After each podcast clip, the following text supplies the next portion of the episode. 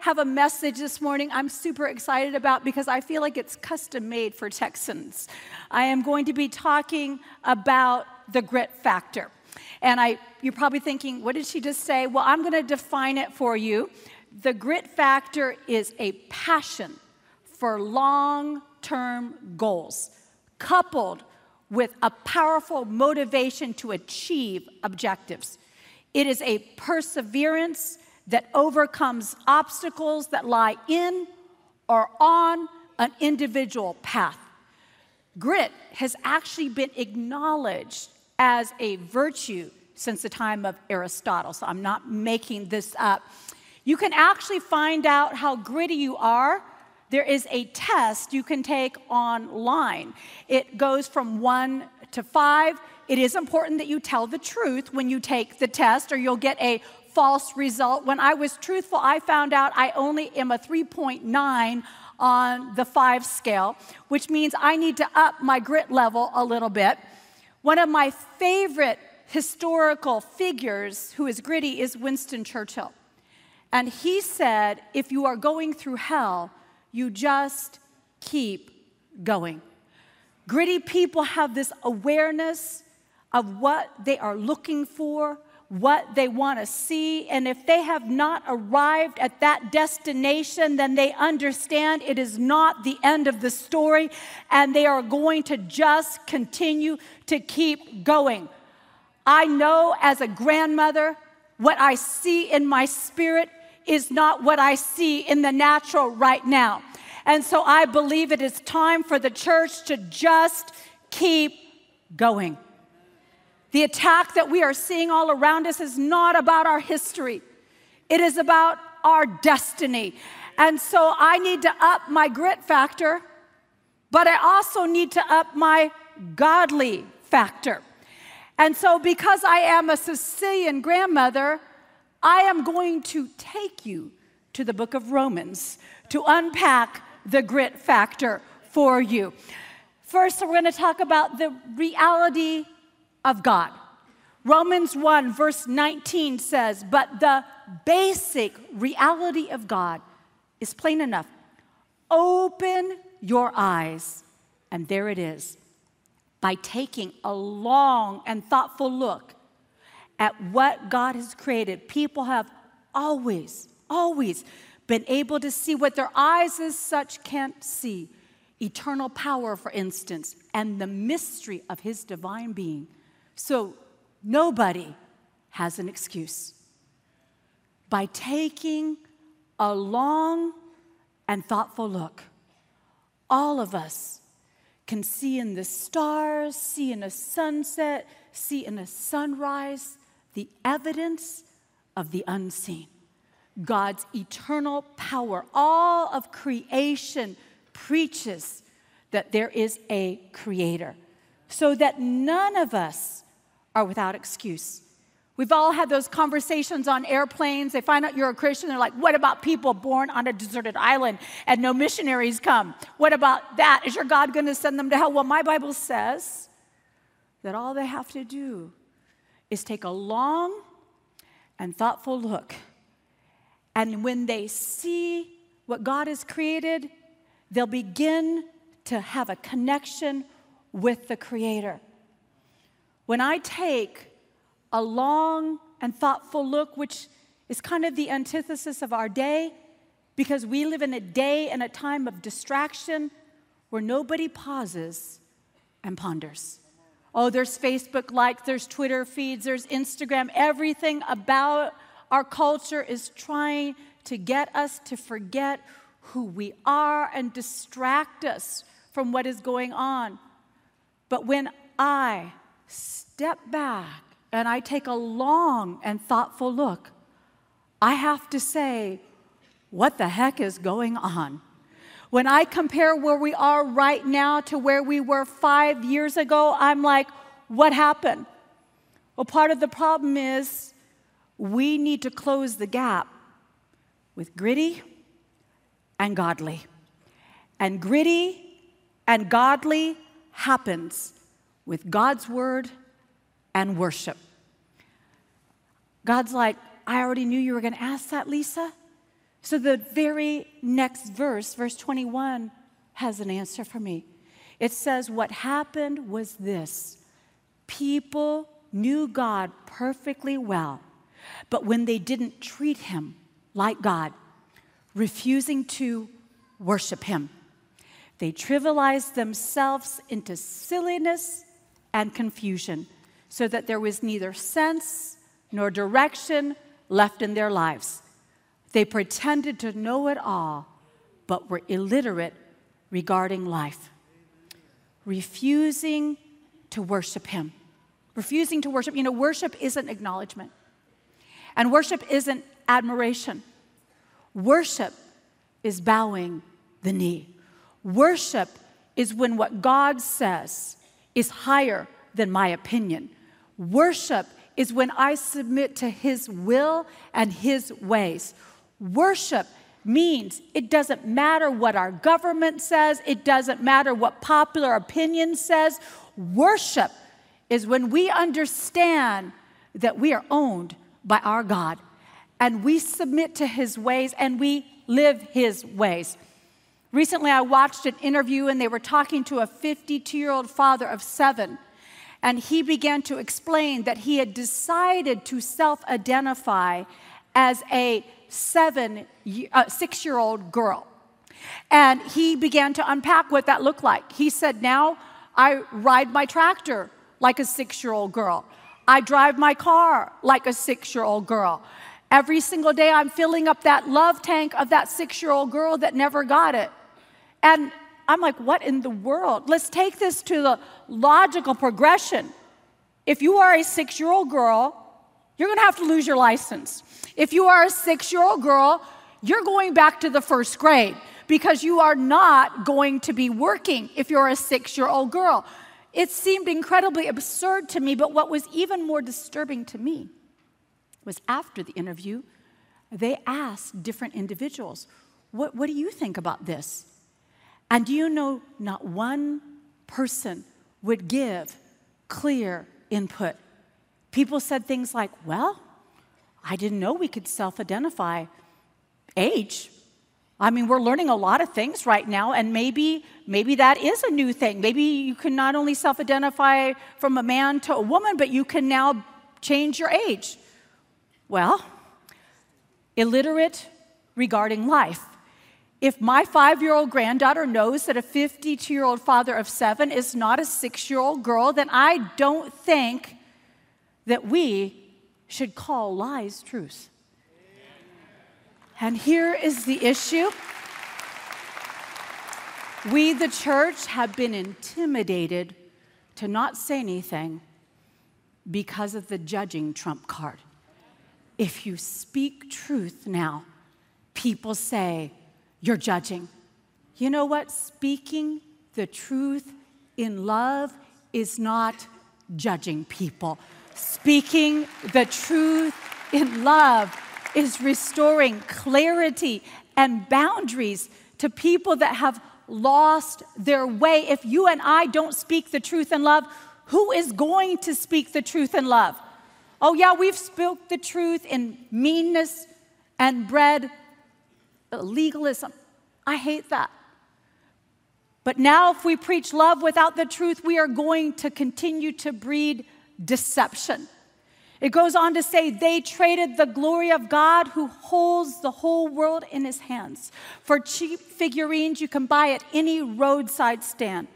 So God said, in effect, if that's what you want, that's what you get. And it wasn't long before they were living in a pig pen smeared with filth, filthy inside and out, and all because they traded the true God for a fake God and worshiped the God they made instead of the God who made them, the God we bless, the God who blesses us. Oh, yes.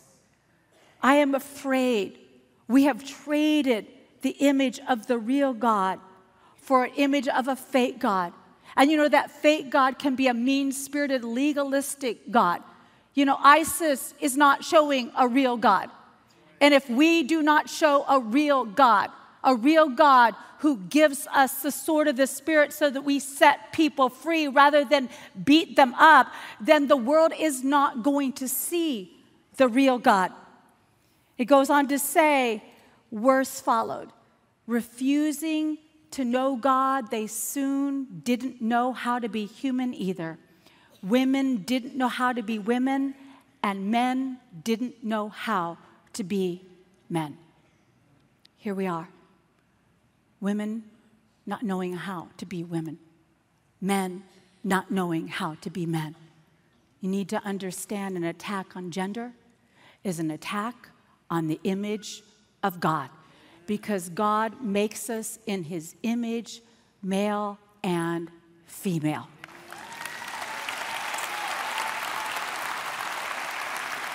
Our culture seems to be doing some kind of voyeuristic sociological experiment right now where we are asking children and we are asking junior hires to self identify.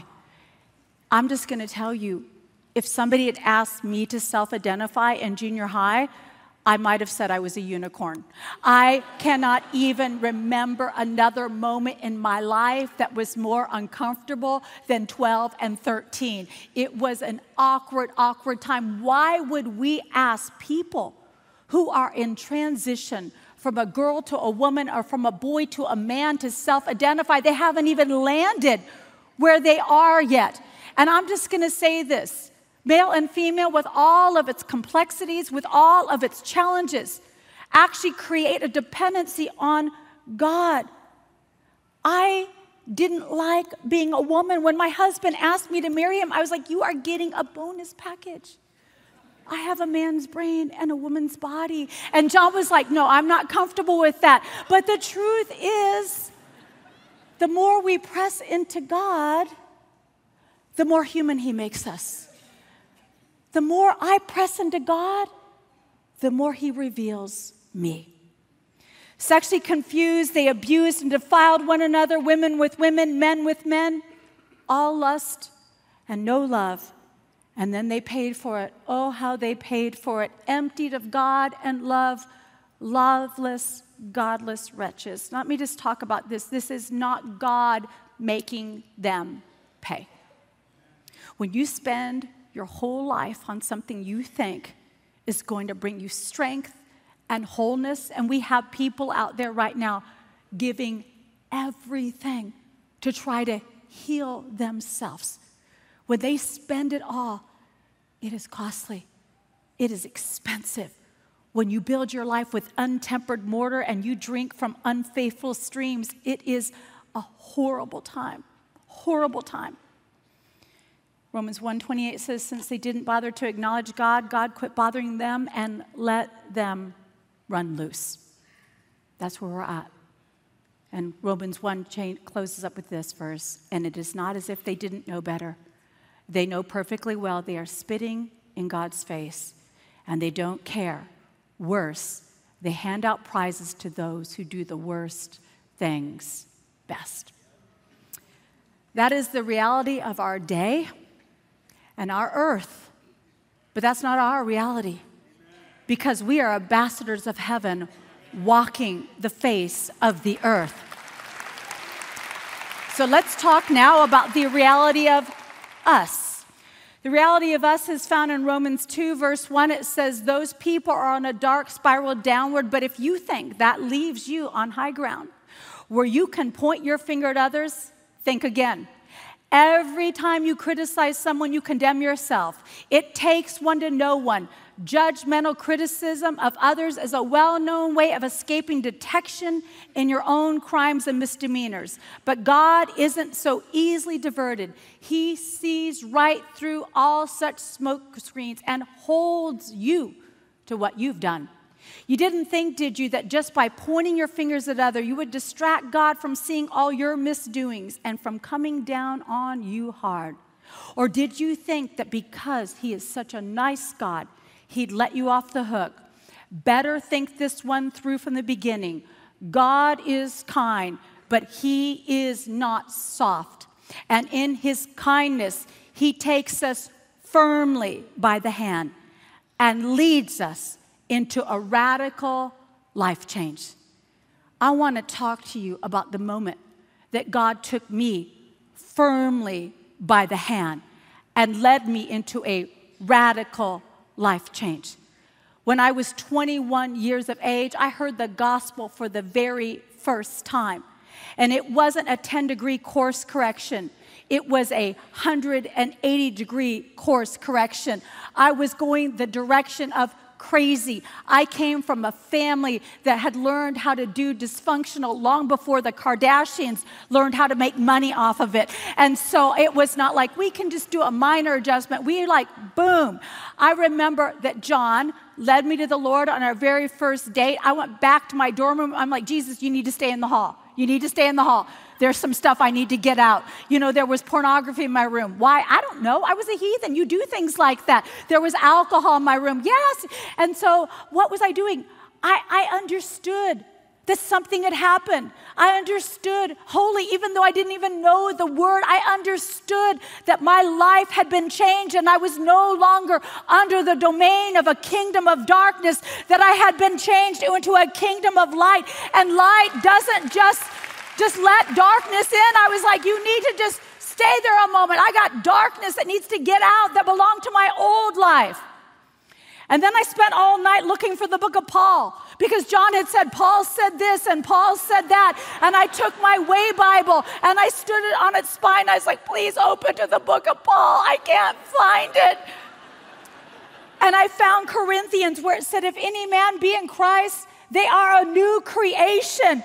I like freaked out. I was like, I found the book of Paul. Now, John knew I was a little bit of a mess, so he said, I would recommend you don't just read your Bible, I would recommend you read your Bible out loud. So, when I was saved for two weeks, I went back to the University of Arizona and I came into my sorority house. And I remember I walked in and everybody said, Wow, you look really good. Did you lose weight? I said, I got born again. They were all like, crap. We don't want that. We don't want you born again. We liked you mean. We liked you naughty. I was the marshal. I was in charge of hazing. Now all of a sudden I'm in my dorm room reading the Bible out loud. People come running from all directions. Stop reading that Bible out loud. Well, you know, I didn't. You know what I did? I climbed up the fire escape and I went to the roof of my sorority at the University of Arizona and I read the Word of God out loud over my life, over my campus, over my sorority house. Somehow I knew I needed to speak the Word of God into my future and what would one day be the future of my children. At night, I walked up and down the halls with my hands on either side of the halls, and I would pray over my individual sorority sisters within those rooms because I understood how they had spent everything and how costly their choices were because I had been that. And when you have been taken by the hand and led into a radical life change, you're going to have knocks on your door late at night Young girls would come and say, Hey, we heard you used to be a hoe, and now you're like an on fire Christian. We need to know what happened. And I would say, I need you to sit down and close your eyes. Why? Because I would get out my campus crusade track and I would read the entire track to them. I had been saved for two weeks, and now people are flocking to me to get born again. But then there was also other knocks on the door. It wasn't the unsaved that began to persecute me, it was the 10 degree course correction Christians. You need to tone it down. I'm like, Are you seriously a Christian? Yes, I've been a Christian all my life. You don't see me going around saying, Praise Jesus and praying for people. You need to tone it down. I'm like, You're a Christian? You were laughing about my Friday night escapades. You would show up in my room and live vicariously through my life. Why did you not tell me? Why did you not tell me? You saw what I was doing. But you know what? They didn't see me read my Bible. They didn't see me walking up and down the halls. They didn't hear me praying in the tongues, praying in tongues in the shower. What they did see was a change of life. It all happened one morning at breakfast. I pulled an all-nighter. I studied international economics why? I don't know because I'm definitely not using it. But anyway, I studied international economics and I'm not making fun of elementary ed. I wish I'd actually taken it after having four boys, but there was an elementary ed girl that was not pulling all nighters with us that were studying for the stats final. And she walked in and looked at all of us around this table, you know, proctoring each other, and she said, oh, Wow, you guys all look like you've been run over by a car. We're like, Thank you. Thank you. Thank you, Kelly. And then she was like, No, I'm serious. Y'all look awful.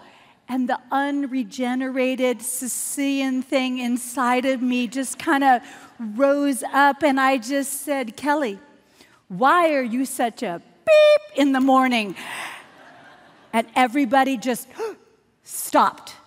She stood up from the table, she pointed at me, and she said, I heard you were a Christian. I couldn't believe that you could become a Christian. I knew you're not a Christian. You just cussed and stormed out of the room. Now everybody's looking at me for my reaction to that. And one of my sweet sorority sisters reached over and grabbed my arm and said, I was just about ready to say the same thing. And I said, I know, but I jumped the gun. And you know what? That's when I stood up and preached my first sermon. I stood up in front of all of them and I said, I am completely and utterly out of line. I owe her an apology. And that was the day that my sorority sisters actually knew I was a Christian. Because they do not expect us to be perfect, but they do expect us to be humble. They do expect us to be taken by the hand and led into a radical life change, not doing the same things that the world is doing and saying it's covered by grace. Because the truth is that you and I are called to clothe the naked in the world, not get naked with the world. And you and I have been called to be bedside with the world, not in bed with the world. And you and I are supposed to feed the hungry and thirsty in the world, not hunger and thirst for what the world hungers and thirsts for. And they are watching and they are waiting to see if what we have is real. And they are disappointed when we compromise. I don't know how long you've been saved, but I got saved in the 80s, which was an awkward time, and then the 90s, which was a weird time. But here's the thing we understood the presence of God. And we'd go to meetings that were three and a half hours long and maybe ridiculous, but there might be five minutes, five minutes in the presence of God. And we would take that presence of God home and we would create sacred spaces in our life. I'm not talking to this church about salvation. I'm talking to you about sanctification. I'm talking to you about what we were singing about. I have a desperate longing for God's glory to show up on his body. I have a desperate longing for this gritty and godly gap to close, that we are people who are carriers of the power and the glory of God, that his anointing is evident on our life that we are once again holy people set apart for God. And we don't we don't look like we want what the world wants. But that the world can look at us and get the answers they are so desperate for right now. So because I'm kind of related to your church, I'm going to pray a Sicilian grandmother prayer over you. I'm going to believe that the best days for this church are before them. I'm going to believe that you're going to take this message and you're going to go home and you're going to ask God, what are the areas of my life where I am not living in worship? Oh, I'm living in acknowledgement, I'm living in admiration, but God, I want to worship you. I want you to be glorified. Show me those spaces that you can evade by your spirit. Heavenly Father, I thank you that we would be a people who would see up close what other generations only saw in the distance. Father, give us the boldness to speak out loud what other generations only dared to whisper. Father, may we lay hold of with our hands what other generations only handled in prayer. Father, as our God, take us by the hand and lead us into a radical life change. In Jesus' name, amen.